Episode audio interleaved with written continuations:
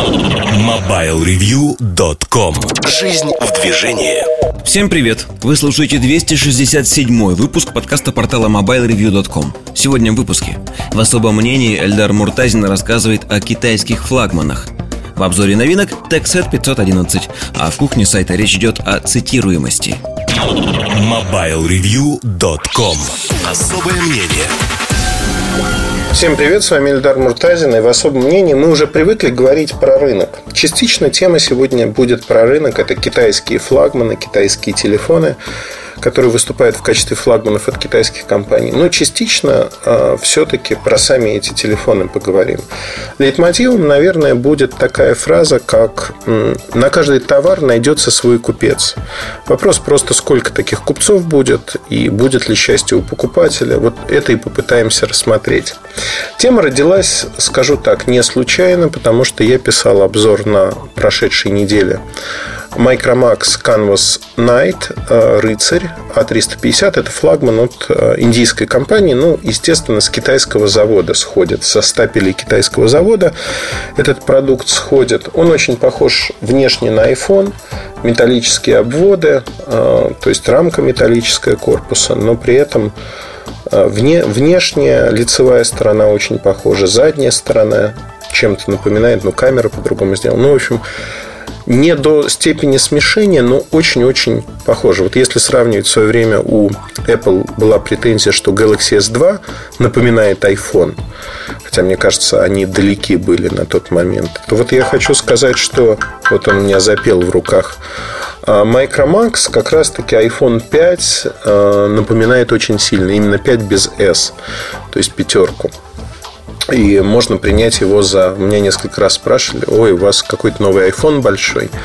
Не iPhone, а действительно большой, 5-дюймовый экран. И поговорим про китайских флагманов.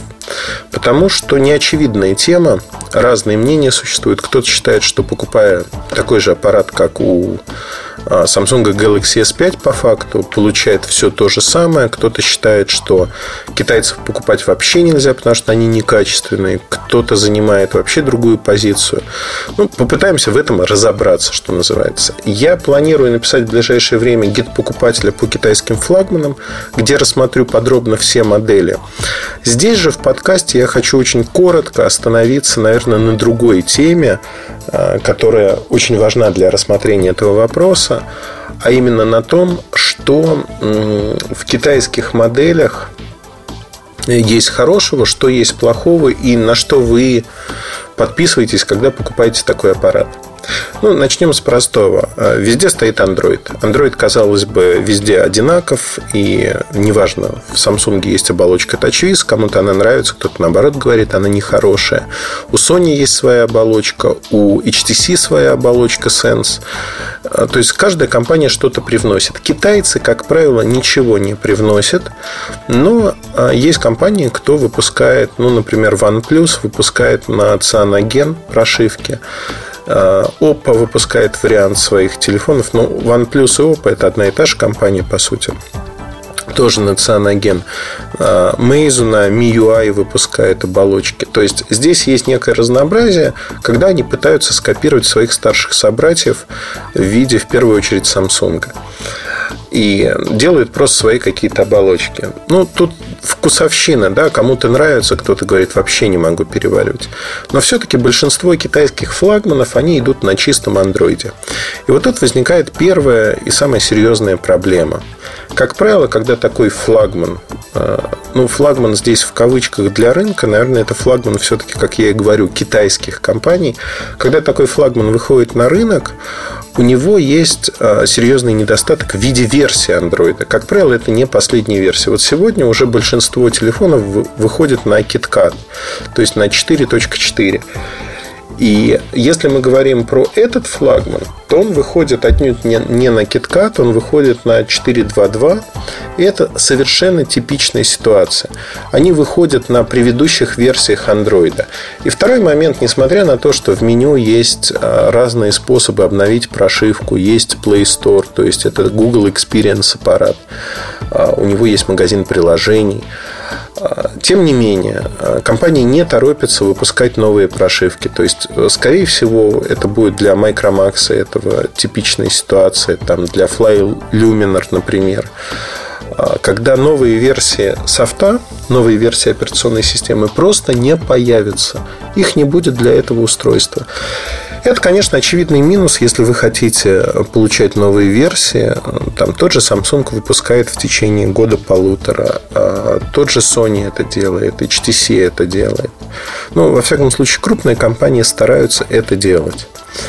Если вам не нужно, и вы покупаете, что называется, весь опыт из коробки, и вы понимаете, на что идете, тогда, как говорится, никаких проблем нету, потому что вы берете то, что вас устраивает. Мне кажется, этот подход имеет под собой основание. Ну, ну, правда, да? Зачем переплачивать за возможность установки софта, если вы понимаете, что вам хватит его возможности сегодня? Ну, Хотя, с другой стороны, люди хотят иметь эту условно-бесплатную возможность всегда. Она, на самом деле, закладывается в стоимость устройства. Следующий момент, который очень важен для понимания, это качество камер. Сегодня флагманы, китайские флагманы говорят, мы ставим Sony Exmor ну вот, например, на этой модели, которая у меня в руках, 16-мегапиксельный модуль с обратной подсветкой. Если вот просто буковки а, спецификаций сравнить, то они совпадут с Galaxy S5 буквально до запятой. Но то, о чем мне говорят, здесь модуль стоит не Sony плюс Samsung, как на Galaxy S5. Здесь стоит модуль от OmniVision, неплохая компания. На других аппаратах там Idol X Idol X стоит, например, модуль а, Sony Exmor. Sony известная компания тем, что она производит модули, часто они стоят во флагманах от Samsung и снимают очень неплохо. Но тут мы подходим к такой вещи, что недостаточно просто купить э, модуль у другой компании. Этого явно недостаточно. Нужно написать алгоритмы, которые обрабатывают снимок, обрабатывают вот то RAW изображение с матрицы и делают его красивым, красочным. И сегодня не матрица стоит основные деньги, а именно алгоритмы, которые обрабатывают снимок. У китайских компаний на это нет денег, потому что такие алгоритмы стоят очень дорого. Для того, чтобы окупить их применение, надо выпускать миллионными тиражами. А, все, что есть. Плюс компании сами не отдают до конца все алгоритмы. Они отдают, знаете, такую базовую версию. Ну и если посмотреть на Sony, тоже, в общем, типичная смешная ситуация. В течение двух лет они допиливали свои алгоритмы для того, чтобы на собственных чипсетах, на собственных а, матрицах получать хорошие фотографии. В то же время, благодаря опыту фотонаправления компании Samsung, они адаптировали соньковские матрицы намного быстрее получали более качественный результат. То есть они были выше рынка и выше Sony всегда. И это, мне кажется, очень-очень показательно. Сегодня компании мутируют, потому что уже на аппаратном уровне матрицы создаются по технологиям Samsung, но производит их все равно компания Sony. Это вот такое смешение двух компаний, патентов, э, алгоритмов. Ну, очень интересно. Интересно, что будет в будущем. Но возвращаясь к китайцам, у них этого нету. И поэтому, когда а, формально мы смотрим на бумажные характеристики, говорим, вау, такая же камера, надо быть тут очень осторожным. На сегодняшний момент у китайских недорогих телефонов или даже у очень дорогих я не видел такой же камеры. Вот вообще не видел. В свое время появился Oppo Find 5. Это один из первых аппаратов. Был на Qualcomm с а, соньковской камерой. Но снимал он значительно хуже, чем все аналоги, которые были. Meizu, например, а, там MX2, MX3, они прошивками алгоритмы камеры долго допиливают из раза в раз. То есть выходят новые прошивки, камера начинает снимать чуть-чуть лучше. Но э, вот та разница, которая изначально есть с грандами, с тем же Samsung, она заметна и бросается в глаза. Поэтому, если вы много снимаете и хотите максимального качества снимков, конечно, китайские флагманы вам не подойдут. Ну, вот это первое, что следует, или второе уже, что следует помнить. Ну, не подойдут они вам по многим причинам. Третий момент неочевидный абсолютно. А, наверное, на нем стоит остановиться тоже подробно. Крупные компании а, все-таки а, работают с большой аудиторией и пытаются сделать свои решения универсальными. Что это значит? Это значит, что в них добавляется некая избыточность. Под избыточностью понимаются многие вещи, но а, если мы говорим о массовом рынке, а, самая интересная и приятная фишка – это, например, два микрофона, которые стали стандартом де-факто уже несколько лет. То есть для чего нужны два микрофона? Два микрофона разносятся так, что если телефон понимает, что вы в шумном помещении, на дискотеке, например, он задействует микрофоны э, так, чтобы отсекать внешние шумы, чтобы ваш собеседник, чтобы его не глушила музыка, если вы идете по ветреной дороге, чтобы ветер не задувал микрофон и прочее, прочее. Это реализуемо, когда два микрофона физически разнесены на корпусе. У большинства китайских флагманов, к сожалению, микрофон ровно один. Поэтому э, можно говорить о том, что э, они не могут позволить себе вот реализовать эту технологию. Экономят копейки, по сути, но эта экономия выливается в то, что в шумных условиях ваш собеседник будет слышать все шумы и очень часто не будет слышать вас. Это, к сожалению, одна из тех вещей, которые, с которыми вот китайцы считают почему-то, что не надо этого делать. И крайне на небольшом числе моделей а, есть два микрофона. При этом, самое смешное, иногда они копируют не про те компании, о которых сейчас говорю, но иногда некие китайцы копируют а, а, чужие корпуса и видят там технологическое отверстие под второй микрофон. Они его тоже копируют. Физически на плате при этом микрофона нету, конечно же. И это, ну, безусловно, в общем-то, минус и минус огромный. Теперь хотел бы рассказать о стереотипе о том, что все китайское равно некачественное. Это не так. То есть в Китае производится огромное количество продуктов, производится неплохо, все зависит от контроля качества, изначально от стоимости устройства.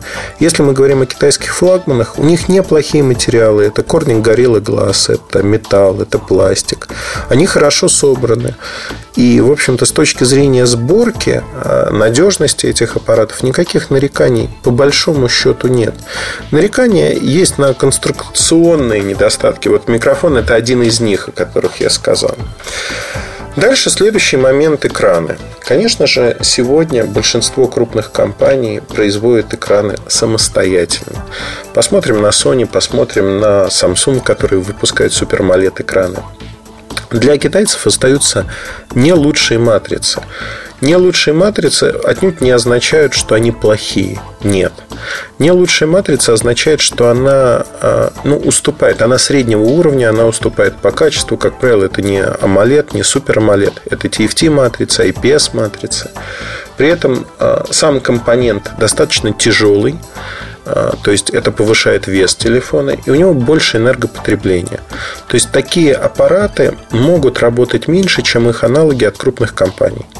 Но тут тоже вопрос открытый, потому что надо смотреть на чипсет. Не только от экрана это зависит. Надо смотреть на чипсет, на каком чипсете построено решение. Если это Qualcomm, конечно, меньше время работы. Если это Mediatek, например, 8-ядерный или 4-ядерный, там 6589, 6592, а, другая совершенно история может работать так же или даже чуть больше. То есть тут надо осознавать, что это всегда вопрос для обсуждения и внимательного рассмотрения. А как работает? Быстро, не быстро, долго или коротко? Поэтому, ну, тоже неоднозначная тема абсолютно. Следующий момент, помимо экрана, я его уже упомянул частично, это вес. Как правило, китайские флагманы весят больше, чем их аналоги от крупных компаний, ну и по габаритам чуть-чуть крупнее. Это плата за то, что используются вот такие комплектующие, которые чуть-чуть дешевле. Ну, потому что чудес не бывает, если условно Galaxy S5 стоит 30 тысяч рублей, а вот такой флагман китайский стоит 14-15 тысяч рублей. Понятно, что на чем-то надо экономить. Экономят на компонентах, экономят на, на батарейках, на качестве элементов зачастую. То есть они не от первого эшелона производителей. Это не значит, что они плохие, это не значит, что они не будут работать. Но, скорее всего, срок их службы будет чуть-чуть меньше. Хотя сегодня я бы не обращал на это внимания, потому что за год, конечно, аппарат придет в негодность по батарейке. Но э, китайские флагманы, они часто эстетику моноблока копируют у таких производителей, как Apple. И поэтому надо помнить, что поменять батарейку на них будет крайне сложно. Это комплектующие, это дополнительные аксессуары, которые вы, скорее всего, не найдете к таким аппаратам. Вам придется искать универсальные вещи. А, но, опять-таки, под универсальными вещами, если мы говорим гарнитуры, как правило, подходят, зарядные устройства microUSB тоже вы найдете.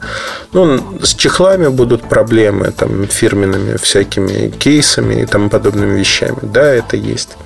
Другой момент, на котором хотелось бы остановиться, а, когда мы вот смотрим на все эти бумажные спецификации, кажется, вау-вау, как круто. То есть, все так же, как и у больших грандов. На самом деле нет. Экономят на очень многих вещах. Но первое, что бросается в глаза, радиоинтерфейсы. NFC, например, в китайских флагманах, как правило, отсутствует как класс. Wi-Fi не двухдиапазонный, то есть это старые модули BGN стоят 802.11, которые достаточно высокие по энергопотреблению, то есть это не последнее поколение, никакого умного выбора сетей, переключений и тому подобных вещей. Даже если такие настройки есть, чипсет все равно старый. А, другой момент Bluetooth. А, могут написать 4.0, он будет действительно 4.0, но Low Energy Profile не поддерживать. То есть вот здесь отставание в технологиях, это так же, как с микрофонами, оно достаточно сильно идет на полтора-два года в среднем. То есть надо смотреть, э, что создают и как. С драйверами очень часто проблема. Я не про драйвера для компьютера говорю, а то, как пишутся драйвера под конкретные компоненты, конкретным производителем телефона. То есть может что-то не работать в каких-то ну, там, игрушках, например. На игрушки трехмерные не все запустятся. То есть по софту а, могут быть определенные ограничения. То есть, либо может подтормаживать что-то. Такое тоже бывает, встречается. Да, я сейчас специально не останавливаюсь на конкретных примерах, но к этому надо быть готовыми, потому что не бывает бесплатного сыра. Бесплатный сыр только в мышеловке. Если продукт стоит дешевле в два раза, чем флагман другой компании, то вы всегда поступаетесь какими-то вещами. И тут очень важно понимать, достаточно ли для вас той функциональности и готовы вы поступиться этими вещами, или для вас это неприемлемо, и вы хотите там лучшего, что есть. Вот это самое важное. Ну, другой пример приведу. Сегодня компания Yamaha когда-то очень давно Yamaha была производителем э, саунд, ну, Yamaha производила первые звуковые чипы и зарекомендовала себя как такая аудиофильская компания, которая производит крутые-крутые чипы. А на самом деле, э, последнее поколение чипсетов от Qualcomm, от других компаний, они вполне хорошо производят музыку, не хуже, чем Yamaha, но в Yamaha достаточно недорогие решения, их ставят вот китайские, в китайские флагманы и показывают, что вот у нас есть Yamaha, и это круто. Маркетинг не более того, как правило, звучит ровно так же или даже хуже, чем флагманы. То есть тут тоже, в общем-то, есть над чем подумать.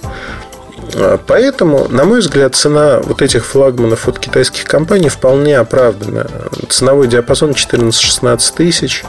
Это текущие флагманы стоят так.